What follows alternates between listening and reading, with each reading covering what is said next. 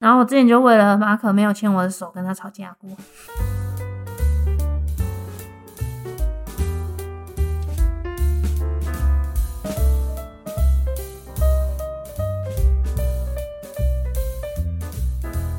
Hello，大家好，欢迎来到金玛丽家宅，我是金是，我是马可，我们是马基卡波。哎、你不要突然那么大声， 啊，会吗？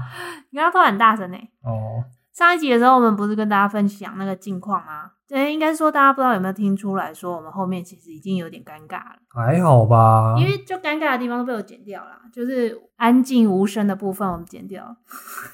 是你尴尬，我不尴尬。对，我觉得我可以稍微讲一下那时候到底发生什么事情。反正就是那时候呢，马可不是就在说一些对于我情绪的一些想法，嗯嗯嗯，然后我那时候就觉得说，为什么就是都已经在一起还不能抱怨，就是有一种好像你在埋怨我在抱怨事情的感觉。对，然后我就觉得不是很愉快，所以后来就那一天心情就不好，然后晚上我们就有聊嘛，对，然后晚上那时候聊的时候就说，哎，是说什么啊？说我觉得你的反应让我嗯很觉得我好受像伤不能嗯抱怨或什么之类的。然后你的意思是说，呃，你不喜欢的不是我抱怨这件事情，而是你我抱怨的事情你也觉得很烦，是吗？对，就是事情的本质让我觉得很烦。那、其实最主要让我烦的也也不是你，是因为就是婚礼筹备的事情，对吧、啊幕后的人会就是这样的决策方式跟行为模式让我觉得很烦。就有厘清了一下。但是我那时候其实讲完，我还是觉得有一个部分没有解决到，因为那时候我们的结论是什么啊？就是真实说出你的情绪吧，是不是？啊，你想要的东西什么，还是你反你反感的东西？哦，是你吧？是你对要啊直接讲吧？对，我忘记了我。我要直接讲什么意思？因为你也你只是给我那样子觉得不耐烦的反应，但你没有说你在不耐烦的事情吧？是这样吗？嗯，对哦。然后另外一个就是，也是事后讨论才知道说，其实你都大概知道要怎么做了，你只哦对是对想要对单纯讲抒发情绪，那我对不用帮你处理，所以就是一开始我切入的角度就你就觉得不需要。哦，因为那时候我们上一集应该有讲到吧，就是那个马可也有说他觉得我这样子无助于事情的进行，然后你也会觉得说我在跟你在讲这件事情的时候，你是不是应该要做点什么？嗯，所以这个情况才会变得很让两个人都有点烦躁，对啊吧？就这个案例发生的时间点还蛮巧妙的，反正就是因为上礼拜五我们录完音，然后讨论完这件事情之后，周末我们去参加了婚前辅导。那婚前辅导的话，是因为我们要在婚礼，不是不是，我们要在教堂办弥撒，教堂办婚礼，教堂办婚 礼弥啊撒，弥撒婚礼放在教堂里。啊， 就是要在教堂办婚礼弥撒的一个必要的事前准备。那那个婚前辅导的话，它是两天的行程，两个整天，从早上的九点半到下午的五点半。那里面就包含了很多的课程，所以我就想说，今天我们就来分享一下这个婚前辅导的课程，跟他讨论的内容，跟我们一些心得这样子。那婚前辅导是教堂要求的吗？对啊，教就是会要求的？就是你如果要在那边办这样子的一个弥撒的话，他就会希望你去参加这样的活动。哦，但是其实如果你没有办在教堂里面或教会里面的话，其实你也是去可以去参加这种对婚对前对对辅导。嗯对，也是可以，因为我们也有那个啊，不是也有一个是不是教友，两个都不是教友的人来嗯参嗯加，嗯嗯，所以其实没有没有那么宗教色彩吧。虽然中间还是会提的有一点点宗教的的内容啦，但我不知道有没有这种民间，然后专门在做婚前辅导，但是是跟教会完全没有关系的。你可以自己查看看啊。哦，所以就我们就先讲一下那天的大概有哪几个主题好了。那它主要就是有讲到一些关于婚姻生活的规划啦，或是男女生在面对事情上想法的不一样，还有一个是沟通技巧，然后原生家庭的影响，跟姻亲还有家庭的理财，最后就是亲密关系与性生活，就大概分这几个主题。然后一开始的话，我觉得这个游戏小游戏还蛮有趣的。它一开始就有一个破冰游戏，就是有五个问题，然后你是要写出你自己的答案，跟你猜对方的答案，就是你觉得对方的答案是什么。嗯嗯嗯，对，然后第一个问题就是早餐吃什么？对方早餐最喜欢吃什么？对，跟自己最喜欢吃什么。对再来就是你觉得对，哎，应该说你会最想收到什么礼物。对，然后第三个是呃，休息的时候最想做什么事，或做什么事会最放松。第四个问题是你最不想做的家事是什么？嗯，然后第五个就是你最想去哪里？哎，最想去哪里玩哦？就是如果在目前不能出国状况下，你最想要去哪边旅行？你或跟对方。然后那天我们就是各自写了，但是发现其实蛮多不一样的。有很多吗？哎，其实也还好诶，两个而已吧。休闲娱乐的部分吗？还有家事，哦，家事我觉得蛮有趣的，嗯，就是家事我写马可最不喜欢做的事情是扫洗擦呃地收东板西、吗擦地板，对，我说应该没有不喜欢的，因为其实我们两个一起住以来，家事我看他是没有什么不喜欢做的事，屁嘞，没有像我那么明确吧。那天他就会问我们说写什么嘛，那我就写我自己最不喜欢做的事情就是收东西跟洗碗，然后我就写马可是最不喜欢擦地板，嗯，然后他就是写说他其实最不喜欢洗碗，然后他也知道我最不喜欢洗碗，因为最不喜欢洗碗，你之前有有讲过啊，你就不最不喜欢了、洗碗次数你也都会让我洗嘛，因为你大部分煮菜的话，我就煮饭的话我就洗碗。啊，我觉得这蛮有趣的啦。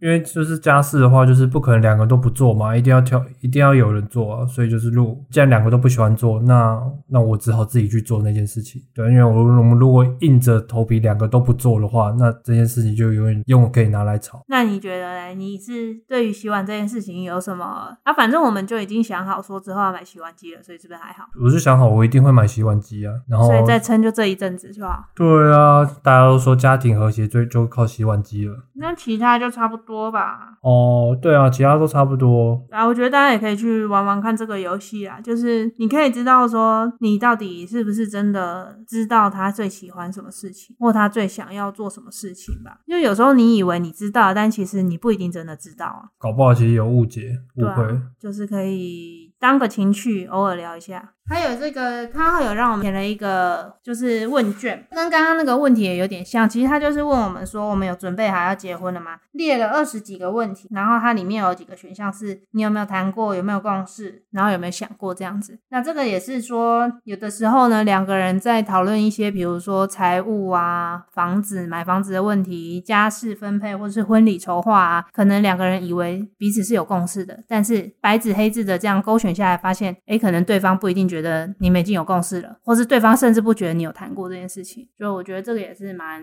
蛮有趣的啦。对啊，因为像我们里面比较有问题的就是结婚后多久要生小孩？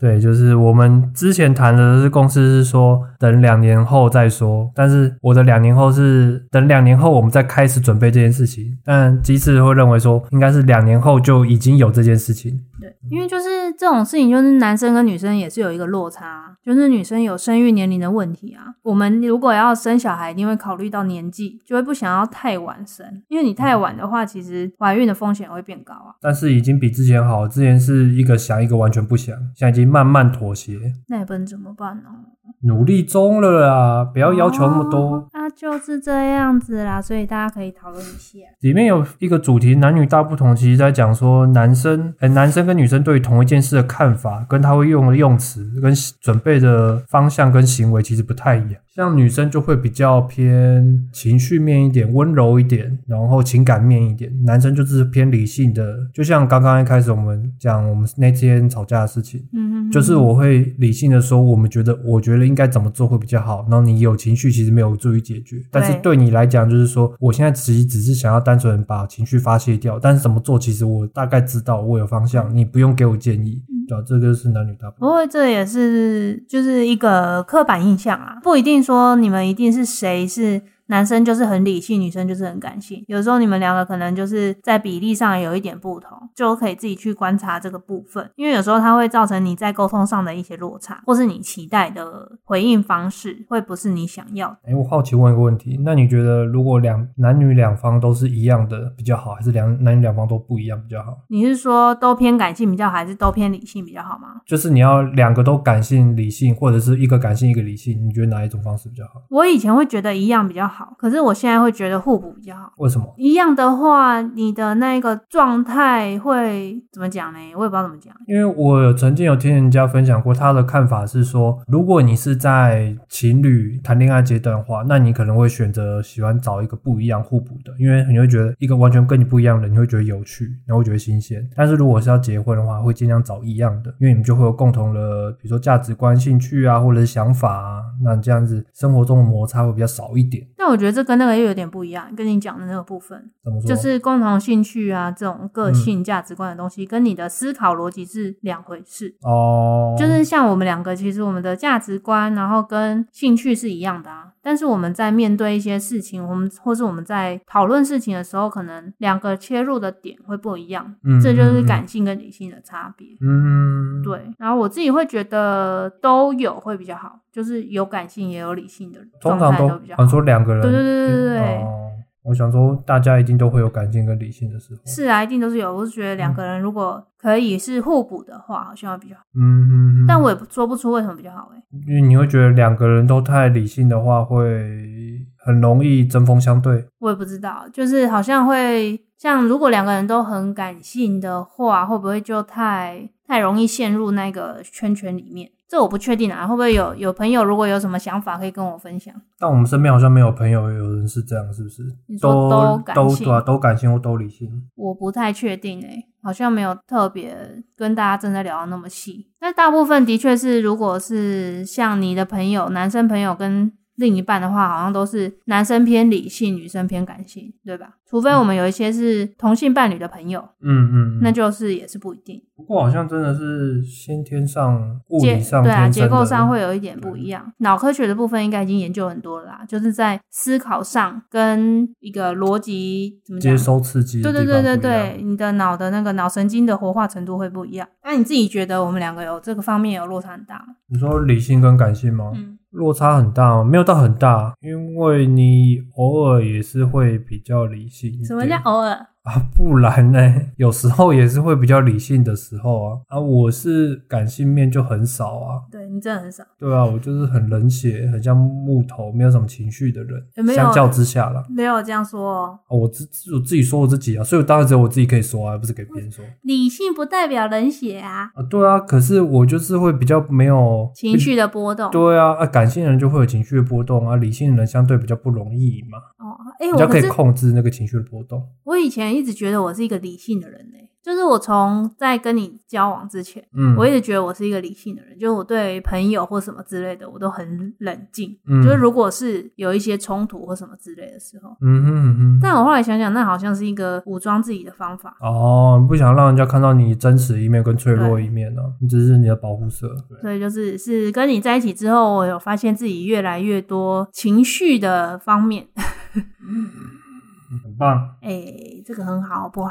很。好啊，没有说不好啊，很棒，优秀。那刚刚讲到那个情绪的部分，就可以接到下一个沟通的问题啦。因为其实我觉得很多时候，你就是在这个你的情绪、你的感受没有办法说出来的时候，你们就会很常吵架，或者是对方没有办法理解你的情绪或感受的话，你们在沟通上就有很大的问题。嗯，对，刚刚就讲说两个人天生的原生的结构就不太一样，所以你可以接收到了刺激也不太一样，那种 catch 到的点也不太一样，回应的方式你又用你自己的方式去回应，而不是用他想要的方式去回应。就达不到那个沟通的效果。然后在这里面就分享的蛮有趣的啦，就是我讯息这个应该蛮多人有听过的啊、嗯，其实我第一次听过，欸真假的？好，好像有听过，可是我真的忘记了。就是我讯息的意思，就是说你在沟通表达的时候，尽量以我为开头，就不要去说哦你怎么样怎么样怎么嗯样，就不要用指责性，或是说你怎么没有怎么样啊，或是你这样很不贴心啊，不要用这一种开头去跟对方讲话，而是比如说我就会说，哎、我觉得很受伤，或者我觉得很伤心，或者我觉得怎么样怎么样，然后要去当一嗯我个觉得开你怎头么，样做，我回家会比较开心，对，我就比较不会那么受伤。，对，主要是以表达自己的感受跟情绪为一个方式。啊但是我觉得这个部分难的地方是在于你要怎么去觉察你自己的情绪跟你的感受。哦，我一直很记得，就是当天那个老师分享一个点，就是他不是叫每个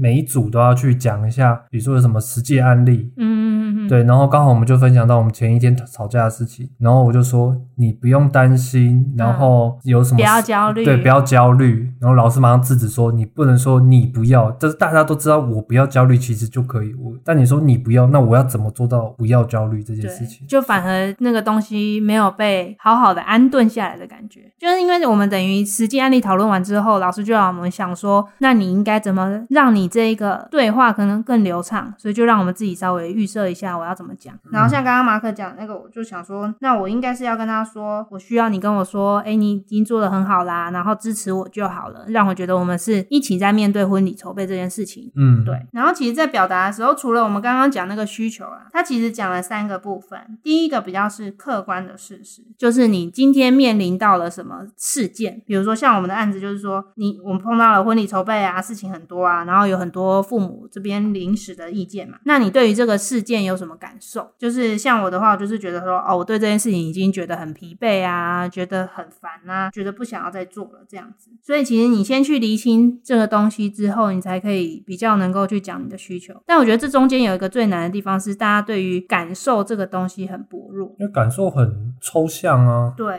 应该说大家已经习惯不要去把你的情绪去做分类，就什是么意你思大家都只会想说，我就是只有伤心，我是只有生气，只有快乐，只有开心，只有这几种。只有喜怒哀乐，对，但是其实里面有很多很多是更细微的变化，像他们不是有给我们一个那个吗？情绪表，表达感受的词汇表，其实里面有很多啊，就比如说你是觉得兴奋啊，觉得感动啊，乐观自信啊，或是你觉得灰心丧气、沮丧、气馁这些的绝望，那其实都是有一点点不一样，能够去辨识自己的情绪的这些面相是比较难的。哇！前提是你的词汇量要够多， 你的国文造诣要好一点。就可以先去查这个嗯啊词汇表，然后你可以去分类，去感受你到底目前的状况。你对情绪应该也是感受算蛮单一的吧？单一吗？什么意思？就是你对你自己的情绪，你是可以很很真的知道自己现在是什么感觉的吗？呃，坦白说，就是以前我都是比较单纯的感觉到，就是好跟不好，就是我现嗯在情绪好跟不好而已。然后不好里面可能就是分，呃，觉得可能是比较灰心丧志的一种，哦，或者是另外一种就是觉得很生气，生气。负面的话，可能就是分很单纯这这两种，对吧、那正面的话，可能就是开心，正面好像大部分就是开心，成就 吗？成就感算吗？但是成就感也是开心但你哦。不好的情啊，绪，好笑，好笑算吗？好笑，觉得对方很幽默，也是开心啊。那也是开心啊。对啊，那你对那些情绪，你是可以很清楚知道你是对什么事情有这样的想法吗？对什么好像没有办法哎、不知道之前有没有聊过，就是因为我在跟你在一起之前，其实我对于自己的呃认知自己的情绪这部分，其实算是很薄弱的。对，就是我不太知道说我自己在不爽什么？呃，对，没有办法知道那么详细，我就知道对于这件事情我很不爽。然后不爽的原因可能是因为你做了某个行为，是因为这个行为吗？还是说你这个行为背后的一个理某一个理由，嗯哼所以才会让我。我不爽？所以这个我就是也是花一点时间才理解。那你现在你觉得现在这样，就是比如说最近这样子的沟通跟上了这个课之后，你自己觉得有什么变化吗？就是我觉得，其实在一起之后，你有跟我沟通这件事情之后，我觉得后来是有陆续变得比较好。最重要是要表达自己的内心真实的感受，不管是好或不好的。当你知道怎么表达之后，你就会比较理解说你自己是受到什么因素而影响到你的情绪。可是我觉得还没有做到很完美，或者是很。完善的可以知道说每一件事情都可以分辨得出来，或者有些事情的话，可能就会不知道怎么形容，不知道怎么开口。你是说你就算知道了那个感受，你也不知道怎么讲？对对对，那我这觉得个就很推荐大家用写的啊。 如果用写的，你是不是会好一点？呃，写的可能会好一点，就是需要一点时间去整理。嗯，对，因为我自己后来是有发现，在感受这个部分，我是需要一点时间去沉淀的。然后那个沉淀的时间，我如果用写的，我比较能够理清我现在这个情绪的来源到底是什么。然后等于写完之后，我再把这个想法或是这个我需要的部分跟你说。但是这个很难的地方是，你很容易被自己的主观意识给影响。主观意识是什么意思？就比如说我在写的时候，我还是会忍不住会想要指责你，哦，对，因为你在指责对方的时候，其实你就是有一个需求没有被满足嘛，但那个需求你没有讲出来，对方不会知道。嗯嗯嗯，对，，那你如果只是把指责的那一个部分讲出来，那对方也不知道他要改哪里啊，所以所以我觉得这是他那天就是有讲到一个蛮重要的部分，就是你要把你的需求讲出来，你希望对方怎么做。是希望对方怎么做吗？对啊，就是你我需要你怎么做啊？嗯，对，那我需要你可能给我情绪上的支持，或给我比如说抱一下就好了。有写几个重点，第一个就是你要先辨识你的情绪嘛，表达你的需求跟理解你的对方也要理解你的需求。嗯，然后再来就是对方要支持这个感受，支持感受的意思就是说，如果我今天跟你说，哦，我情绪很不好，我觉得很烦躁，那你要先支持我的这个感受，而不是去否定它，哦，对啊，就是像刚刚讲的，说不，其实就是在否定。就是在否定那个情绪。那其实当你说这个否定的词汇出现的时候，对方会更抗拒。那他那天有讲到，就是在沟通的时候有分成两种面向嘛，一个就是把你的距离拉远的沟通方式，嗯嗯，就是你可能指责对方或是否定对方。对那再来就是建立连结的沟通方式，对两个人可以表达需求、支持感受这样子，让这个沟通是有助于你们两个关系更紧密。这样但我觉得，就是这种沟通方式，其实很建立在一个前提，就是双方都可以比较冷静跟理性的去讲自己真实的需求，或者是你讲了真实需求，对方不能被你这个真实的需求而突然引发了情绪上面很大的起伏，不然他就会马上就是开始反向的攻击你，蒙蔽他自己真实的一些想法。但我觉得那，也是你在表达需求的时候，你一定是有某一个环节没讲的真的那么正确，对方才会被引起那个情绪吧。如果今天我只是跟你说我需要你，比如说支持我或什么的，这种很中性的字眼，哦你也不太会被挑起什么情绪啊，对吧？哦，表达方式也是用以我来立出发点来表达，嗯，比如说，哎、我需要你抱我一下啦，或是怎么样啊，或是我需要你挪有一个时间是完整的陪我聊天。那如果对方说你没看到我现在很忙吗？我正在加班，那我觉得你就要换一个方式讲啊，嗯。就说哦，我也很想陪你聊天，我知道这个对你来说很重要，但是我现在手边有一件事情要忙，可不可以等这件事情忙完之后，我再挪个几分钟给你，或是说我大概忙到几点，要在这个时间之后，我就可以陪你聊聊天啊，或者怎么样的。对啊，所以这样等于是两方都是算是比较，就两嗯方都要能够用就这是样的方式，偏冷静一点，就是才有用办法这样讲。对。嗯，但是这就是要练习，因为其实那天其他队的情侣也，我觉得大家都有这个问题啊，沟通上没有办法那么完整的表达自己的需求。我觉得大家都是很多人都跟我一样的问题啦，不知道自己真实背后的需求，不太理解对方真实背后的想法是什么。对，然后还有一个我觉得很重要的是，对方在表达一些情绪或一些想法的时候，你不能用你的观点去评断他的这件事情，就是你有你不能用你自己的观点或你自己的理解去判断说他今天为什么会这样做。比如说你今天如果在忙好了，那你今天跟我说哦，我真的就是忙完之后会跟你讲，但我不能因为这样就说你都觉得工作比较重要或怎样，就是嗯嗯嗯，就是用我的观点去套在你的身上，觉得你一定是因为怎么样，所以现在才不跟我。哦，我也不知道这怎么讲哎、对啊，就像你讲的，不能以自己的观点以去盖住对方，对然后要以对方的想法跟观点去出发，就去所以理解他，那前提是你要够理解对方。对啊，就很难啦、所以我们才那个啊，买了萨提尔的沟通技巧的书，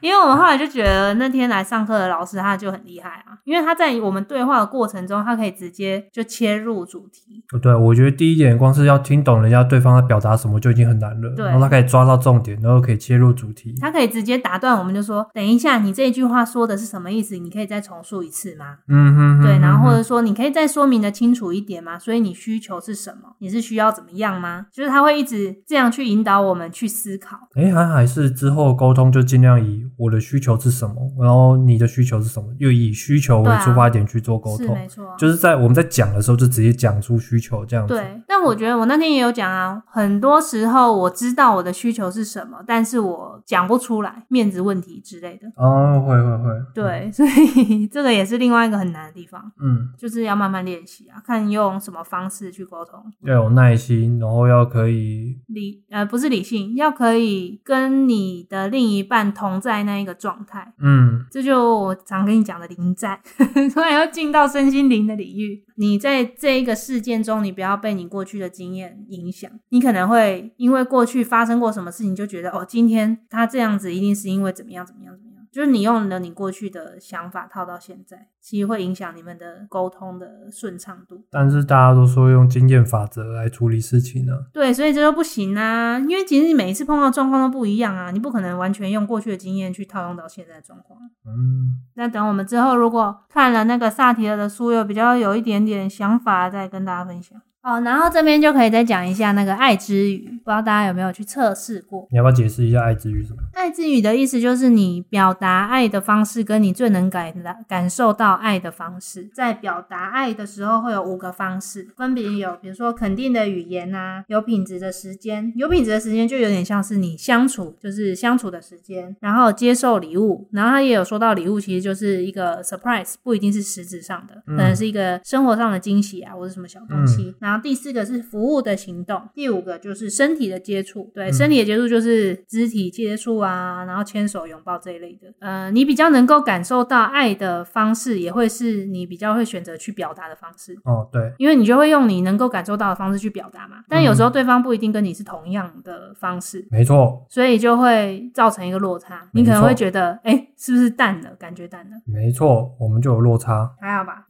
有啊，蛮大落差啦、因为我们之前就测过这个爱之语啦，我之前就知道我是身体接触比较高分啊，啊，我的行为也的确是这样啊，卡来出来。不行吗？然后我就是肯定的言语跟服务的行动，两个比较高，两个刚好同分啦。就是我会很希望，比如说牵手啊，或者是睡前要抱一下啊、亲一下啊，出门前要抱一下啊之类的。有哦 很久之前呢、住碧华街的时候啊，我就说你都不牵我的手，你最近都没有主动牵我的手，你是不是不爱我了？那听起来有点好笑。那就真的啊，然后我还哭嘞。 然后后来是因为我同学他推荐我去测试看看，因为就有很多人在网络上分享说，在一起刚热恋期的时候跟现在都是一样的，为什么会现在感觉淡了？嗯，对，它其实就是因为热恋期的时候还有那个热恋期的加持，所以你没有觉得那么明显。但后面就是其实大家付出爱的方式都是一样，但你却没有办法感受到的时候，你就会觉得感觉淡了。啊，懂。所以这部分我们就是努力的在协调，就是你知道对方他比较喜欢用什么样的方式，你就用那样的方式可以去多给他一点鼓励，或是多重视那一个部分一点点，就互相啦，也没有说一定要配合哪一个人这样。那你自己嘞，哪个就是身体接触的部分，怎样你有很委屈吗？委屈？就是要一直跟我要牵手要干嘛，会觉得很烦吗？还好啦，看情况。什么情况觉得烦？最近我有发现有一个情况，我会觉得有点烦。比如说人很多的时候，就是牵着走嘛，然后走一走，走到一半的时候，然后突然有一个人，你可能跑去看什么，然后你放下手，然后去看到别的东西，然后再回来再牵回来，然后这样一直来来回回的时候，我就觉得呃就是会有一点烦。什么时候啊？可能类似买菜或者是逛街的时候吧，然后啊为什么会觉得有点烦？就是哦，如果标签 OK 啊，那我手就是可以，我就可以自在放某一个地方啊。如果你要钱，我就固定在那边。那这样子就是一下，我要这样换来切换模式，这样换来换去，我就到底想那怎么你样？手可以放进去，我勾你的手就好啦。哦，下次改进。对啊，又不是说一定要牵手，好、好，你你很奇怪哎、 没有，啊只是新发现而已啊。我没什么说时候啊？为什么我都没发现？我自己发现我自己，啊 你怎么会发现？那你为什么不跟我讲？这还好啊，没什么好讲的。有吧？好啦，就这样，建议大家可以去测试看看。对啊，服务的行动，记得啊、多做点家事。难怪，就是马可他就是以服务的行动在付出他的爱啊，就是那种实际行为的，比如说你帮我收东西，或是我跟你说我什么东西没有拿，你会帮我拿，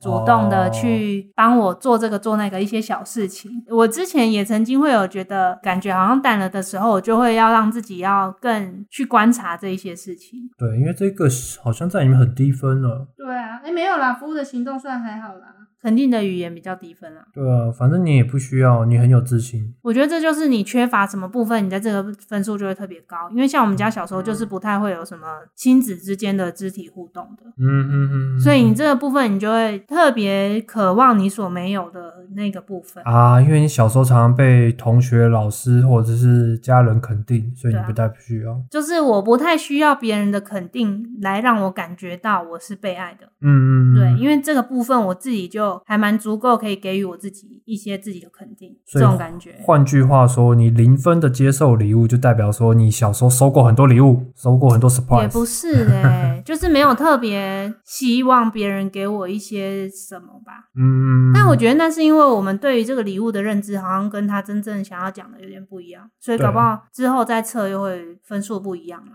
嗯因为我原本想的礼物就是实质的那些送的，对啊，对啊，对啊，啊，我的确是不喜欢实人家有送我礼物，我是蛮开心的，但是我会相对有点负担。哦是哦，对，我会觉得说，你今天送我的，比如说送我一千块的东西，我是不是就要回礼一千块的东西？哦，可是这要看他送的理由是什么啊、就比如说以前同学生日送礼物，我就会想说啊，那他生日我也要送礼哦。嗯但我其实可能原本根本没有想要送，嗯，对我就会觉得压力有点大，懂所以这个不能这样。然后再来就是原生家庭，你可以想五个你想要从原生家庭带到你新家庭的事情，还有五个五个你绝对不想啊要，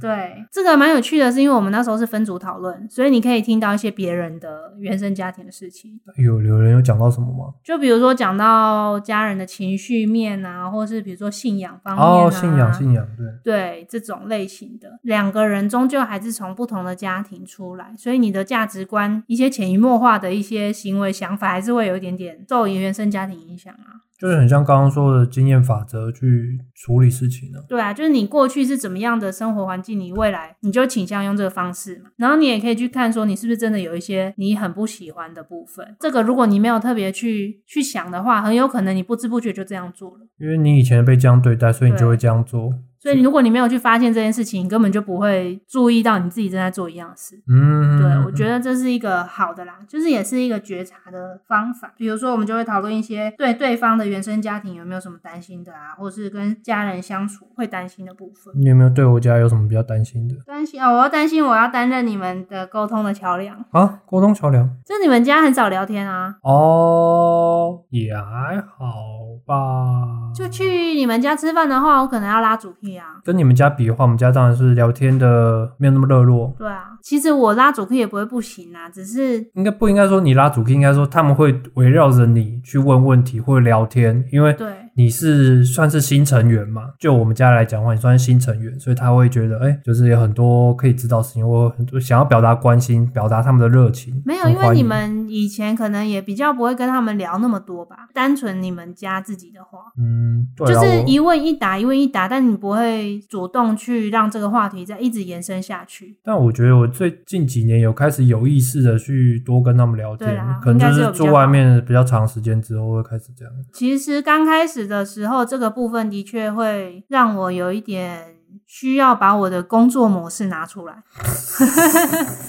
就是我我必须比较刻意的去营造那一个聊天的氛围，因为我很怕饭桌上很尴尬。哦，跟我们家比较不一样嘛，我因为我们家三个小孩就已经很吵，我们根本不用担心什么饭桌的尴尬问题，就是因为一直讲话，一直讲话。等你习惯尴尬，你就不怕不会害怕尴尬。对啦，我就是慢慢要去习惯这个部分对。当然，这就是真的是两个人家庭的不一样啊，嗯，对啊，也不是不会尴尬，就是安静而已。就是 认真吃饭，还去吃还吃很多。谁。我 们家然后比较担心你的家人知道我很懒，这个目前应该还不知道，可能现在讲了就知道了。他们会听吗？哎、我上次有跟我妈聊说，他们好像有依稀有看到我们贴文的分嗯分享啊享，对，然后好像是有知道，那他们有听吗？他们知道这个有东西吗？有没有听我不知道啦，可能是看 YouTube 上面如果有放影片才会看到。哦，他应该，因为他没有用，没有在用 Spotify，也没有用 Apple Podcast，他可以用 PKBox，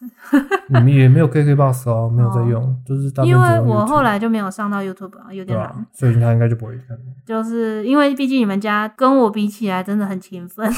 哦，好了，我妈很勤奋的，不得不你说爸也蛮勤奋的吧？我爸就是他会也会很认真的做他分内要做的事啊，嗯例如，比如说像什么折衣服哦、收衣服哦，你他你什么时候看到他折衣服收衣服？你说的啊，哦，对啊，被指派要做，他就会去做了，对啊应该是这样讲的，对啊，被指派做。所以我就还蛮怕说会被知道，但是因为又没有一起住，好啊像又还好。那你自己嘞？你担心的部分？啊、应该是对于一些家庭或者是家族或一些长辈的要求部分，因为我我对于我们家家人的要求，我都会很直接地说我不要，或者说不想。嗯哼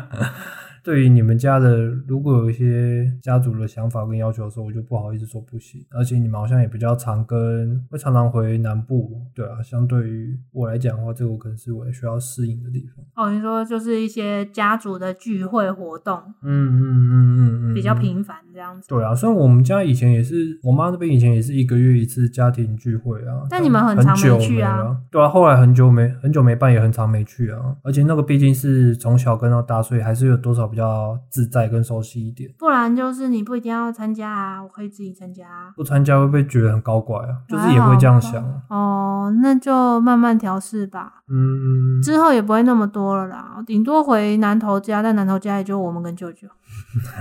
不过可以理解啦，因为对你来说那边还是不熟悉的地方。对啊，其实姻亲就是刚刚讲的啊，就是你跟对方家人的相处模式之类的，这个也可以去想一想。我觉得还有一个蛮不错的，就是理财啦。他们是请了一个那个财务规划哦规划顾问来讲，嗯，虽然说他是讲观念的、啊，但是我觉得里面最受益的就是我们实质算过之后才会比较有感。对，因为它其实里面也有讲到啊，你对于财务的不安全感，其实有的时候是你没有把那个数字量化出来。没错，比如说你们的总收入到底有多少，然后你的支出到底有多少，然后你到底今天可不可以花这笔钱？因为就有很多，应该蛮多人就结婚后为了钱会吵架，太太买了什么很贵的包包啊，或者是先生买了什么很贵的三 C 产品啊、手表之类的，然后你可能就会为了说你怎么花这么大一笔钱，没有跟我商量，然后就吵架。嗯嗯，但如果你有把你家里的财务状况都是量化下来的话，你就会知道这一笔钱到底会不会影响你们的财务嘛？对啊，所以搞不好其实花了这大笔钱，其实对你们家财务没有，可能只不到一趴的影响。对啊，可能影响根本不大，那你就没有必要为了这个去跟他争吵。所以那个时候会想要争吵的出发点，就是其实不是，并不是因为金钱的多寡，反而是有另外的真实背后的原因。可能你就是不满意他，呃，双标，你就是说觉得他自自己己可以做，哦你又不能做。啊对啦，这这个真的是很容易吵架，就是你自己你会限制对方不能买多少钱的东西，然后结果你自己买那么贵的东西。对，然后你又义正言辞地说，我为什么要这样做，嗯对，你就会更不爽。在财务上面可以想一下，可以想一下你们未来的生活支出会是要怎么分配。嗯嗯，嗯就是你们是财产要共有啦，还是你们要怎么样去分配你们的收入？然后我觉得它最有帮助的就是这个啊，你就马可刚刚说的有一个预算表，就是里面有很多的项目可以把它列出来。我们一直以来都没有算这个很。没有算那么仔细，只有对大概理解一下而已。啊，我自己也有算我自己一个月花多少钱，我也大概知道我大概可以花多少钱，对，但这是我个们就是大概啦。对于两个人未来一起的这个部分是没有算。对啊，嗯我觉得这个可以分享给大家，就是未来共组家庭之后的花费，就是很多住的花费啦，或是食物啦、日用品这些的花费，跟弹性支出就是娱乐啊、交际费这样。像我们的话，我们是先抓一个月的之后再把它换成年。嗯嗯，因为大家其实收入比较会用年收入去算嘛，所以你就是可以这样去算，说你每一年的支出跟收入到底是可不可以 有余韵的，然后可不可以存到钱。那未来你如果有买房子，像我们有买房子的话，房贷算下去，你的现金流到底够不够？嗯嗯嗯，对你如果没有实际列出你那些支出的话，你就真的是完全脑袋一片浆糊啊！而且现在刷信用卡那么方便，你可能就不清楚啊。对啊，就是根本救援还是要记账啦。然后呢，也有讲到说，蛮重要的是你的财务的部分要设定目标，目标什么意比思？如说，你短期目标是要买车，还是要买房，哦还是要养小孩？那你要达到这个目标的话，你必须要存多少钱？嗯去看你目前缺哪个部分，然后你的钱到底，比如说是收入的部分不够呢，还是怎么样？再去看你要怎么达到这个目标，有计划的规划你们的财务的状况。嗯，我觉得这部分也是我们比较没有的啊、我们没有吗？没有吧？我们没有定一个什么目标，说几年要存到多少钱吧？我们只有这两年说要存装潢费啊，对啊，这不就是有吗？但是我们没有定期检视啊。哦，重点是没有检视啦。对，因为它最这重人要是就是要每定期检视啊， 嗯，两个人的资产要去定期检视，说我们到底有没有真的往那个目标迈进，还是钱一直在变少。上了这个课之后，就想说，哎、之后要再弄一个资产表，是我们两个人的，因为我们其实一直都只有做自己的。对啊，我们推荐用财鼠兄弟一个 YouTuber 理财型 YouTuber，他们有分享一个那个满月记账表，那对个还蛮好用，就可以知道说你这个月的总资产是增加还是减少。那、最后那个幸幸福人生、性关系，大家不要觉得这是不能讲的事情，就都不讨论吧。应该我猜啦，应该也是蛮多伴侣是因为这件事情而有争执。对啊，因为大家对于性的想法跟需求可能不一样，那你可能会不敢讲这个需求，你就会想要找找茬。嗯哼哼哼哼，对，很多人其实是因为性方面不满足，然后你就会去找对方的茬，那对方也会觉得莫名其妙啊，我没有做什么事情，然后你莫名其妙就生气。就回到刚刚沟通说的，你没有讲出你的需求，可能是在这方面你有需求，但是你没有跟对方说。嗯，那有时候是你说了，对方也没有办法的时候，你们就要去想这个东西在你的生活的比重，在你的需求比重是多少。搞不好你很低，对方很高，所以你们就要找个平衡点这又回归到前面那个爱之语，我觉得也是有点关系。哦，表达爱的方式。身体接触当然也包含了性关系呀、啊，嗯，所以嗯这个东西如果两个人的比重很悬殊的话，你就可以预期你一定在这方面可能会有点落差吧。我觉得对嘛女生来说是，但我不知道男生来说，就是性欲这件事情跟身体的接触，就是这种表达爱是一样的吗？因为不是都很多人说男生是性爱分离的吗？嗯，对，我觉得应该不太一样吧，就对男生来说，对你来不说，敢不敢保证，对你来无法说以偏概全。对我来说，你觉得不太一样，对不对？性跟身体接触表达的是应不一该样的，不一样，对我觉得不一样。就就我来说，我觉得是一样的，哦，因为我会觉得那就是一个就是表达爱跟交流的一个方式，嗯就是我会把它归类在这个部分，所以我会把它当成一个我对于感受到爱这件事情的一个需求，大家可以自己去想一下，嗯嗯嗯嗯，对它可能就会影响到你对这一段关系的想法。哦，对啊，因为如果这个方面不合的话，应该也很多事情也会很不 合。我猜啦，然后我觉得性这件事情，就是大家鼓起勇气互相讨论吧。 现在应该蛮多情侣都会自己讨论吧？我觉得不一定哎、不会吗？会那么直接的讨论吗？不会吗？可能大部分不敢讨论都是女生不敢表达吧，就是传统的窠臼中，大家都还觉得女生会比较保守啊，或者是害怕表达自己的有想法性欲的想法。我觉得女生是不敢，可能是不敢跟另一半讲，但是跟自己的姐妹应该都很敢讲，哦，怕对方会有生气啊，或者是那是怕对方误会引起吧争执？嗯对啊，但是就是我们身边也是有朋友在这方面的确是碰到问题，有哦，现在还有的确身边是有人会因为这个问题，所以跟伴侣有一些想法上的出入啦，对于性这个认知不一样，然后你们的对于过程的想法或是做法不一样的话，也有可能会造成一些摩擦。但如果就是你给对方他不想要的，哦那他也不会觉得这个是快乐的。没有，我在想说，如果有一方他真的是完全对于这部分性的部分完全没有想要，但另外一方有需求的时候要怎么办？我不知道，我真的不知道。 我觉得这很难呢、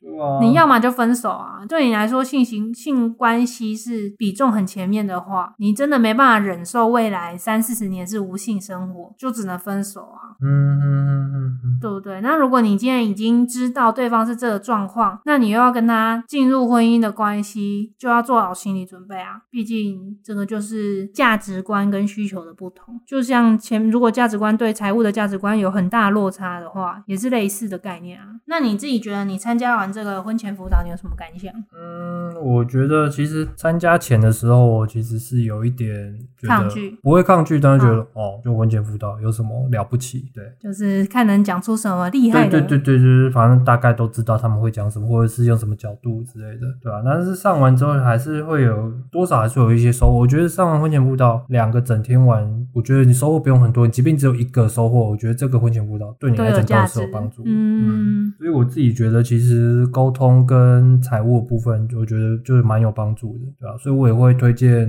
如果有人他们真的现在也是跟我们差不多阶段，我也会推荐他们去上做看这样看的。对对对对对。因为其实我也不知道有没有教会以外的单位在办这个活动啊。你会觉得他在活动的过程中宗教色彩很重吗？嗯，我觉得有一点了呢，但是好处就是其实是有非教友人来参加，然后另外就是你可以听到说其他队的伴侣他们的状况是怎么样，听他们分享他们的故事，他会很鼓励大家去分享自己的故事跟想法。那其实这样其实是有助于你去理清你的问题，而且大家也会用他们的角度去帮你解决你的问题，等于就是你把问题丢出来，大家一起讨论，一起解决。我不知道是不是教会的特色，他们就很喜欢这种团体活动。哦，对啊，教友不是都喜欢这种对团体活，动？然后他又不希望你是很大的团体，那种没有办法大家都讲话的，哦，就是就是要他大希望大家家都能够讲话。你有没有发现我们一直被 Q，一直被 Q，一直被 Q？可以。那不就很像欧美影集？你比如说那什么戒酒会 啊，哦对 戒，很像啊，你不觉对得我们啊，很像吗？很像，就围一圈对啊，然我后们这样做就。两天都是围一圈，虽然我们才三对，后来四对情侣，但就是对啊大家都是围一圈这样讲话啊。对啊，然后这一个一个讲，轮流讲。嗯，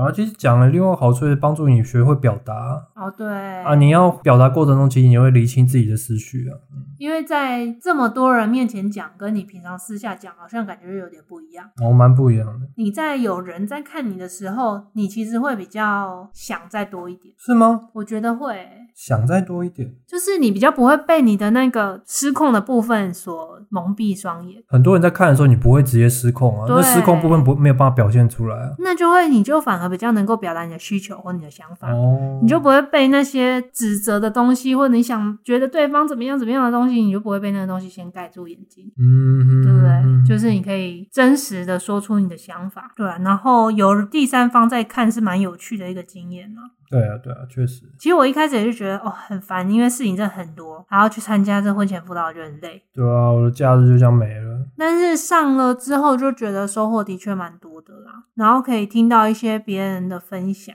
其实你在听别人的分享的时候，一方面你可以看到你所没有的部分，再来就是你会去珍惜你所有的部分。听完之后会觉得啊，幸好幸好怎样？就是哎、我们好像比他们好一些。或者说我们可能比较早有在想一些事啦，冲突比较没那么多了，问题比较少一点。因为有一些你会听到很多人分享，他那个冲突是价值观的冲突，那那个东西就很难解决。或者说他分享的时候，其实没有办法分享出什么东西，那代表他根本就没有讨论过这件对事对情。对对对，所以我们算是 比较有讨论，当然也有一些可以再调整的地方。等我们之后看完书再来跟大家分享。就看你要记得做笔记哦。啊、好 哦、那还有没有什么要补充的嘞？没有五星好评，那喜欢我们的 podcast 的话，请在 Apple Podcast 留下五星好评，或是在 First Story 留下你的评论跟评分，也是五星。可以追踪、按赞我们的 FB 跟 IG，就是接玛丽家宅马基卡波。我们会在上面不定时的分享一些日常的花絮、影片啊，或者照片。之后我应该不定时会剪一些一分钟小短片，就放在上面。嗯，对，就想说可以当成一个我们分享生活的平台。重点是希望可以引起更多人一起讨论啊。对啊对啊我也蛮想蛮好奇大家的一些状况，对啊，或者是你但哎 怕我一，直一直不小心打断你，好或你者说。你怕会有署名的话，你可以匿名给我们。对啊，那个留言都可以匿名啊，你可以自己改你的那个绰号啊。对啊，我也不知道仙米是谁啊。仙米有听哦，好啊 谢谢仙米，那就这样喽。啊，我又不知道我们下次要聊什么了，下次再说，下次再说，拜拜拜。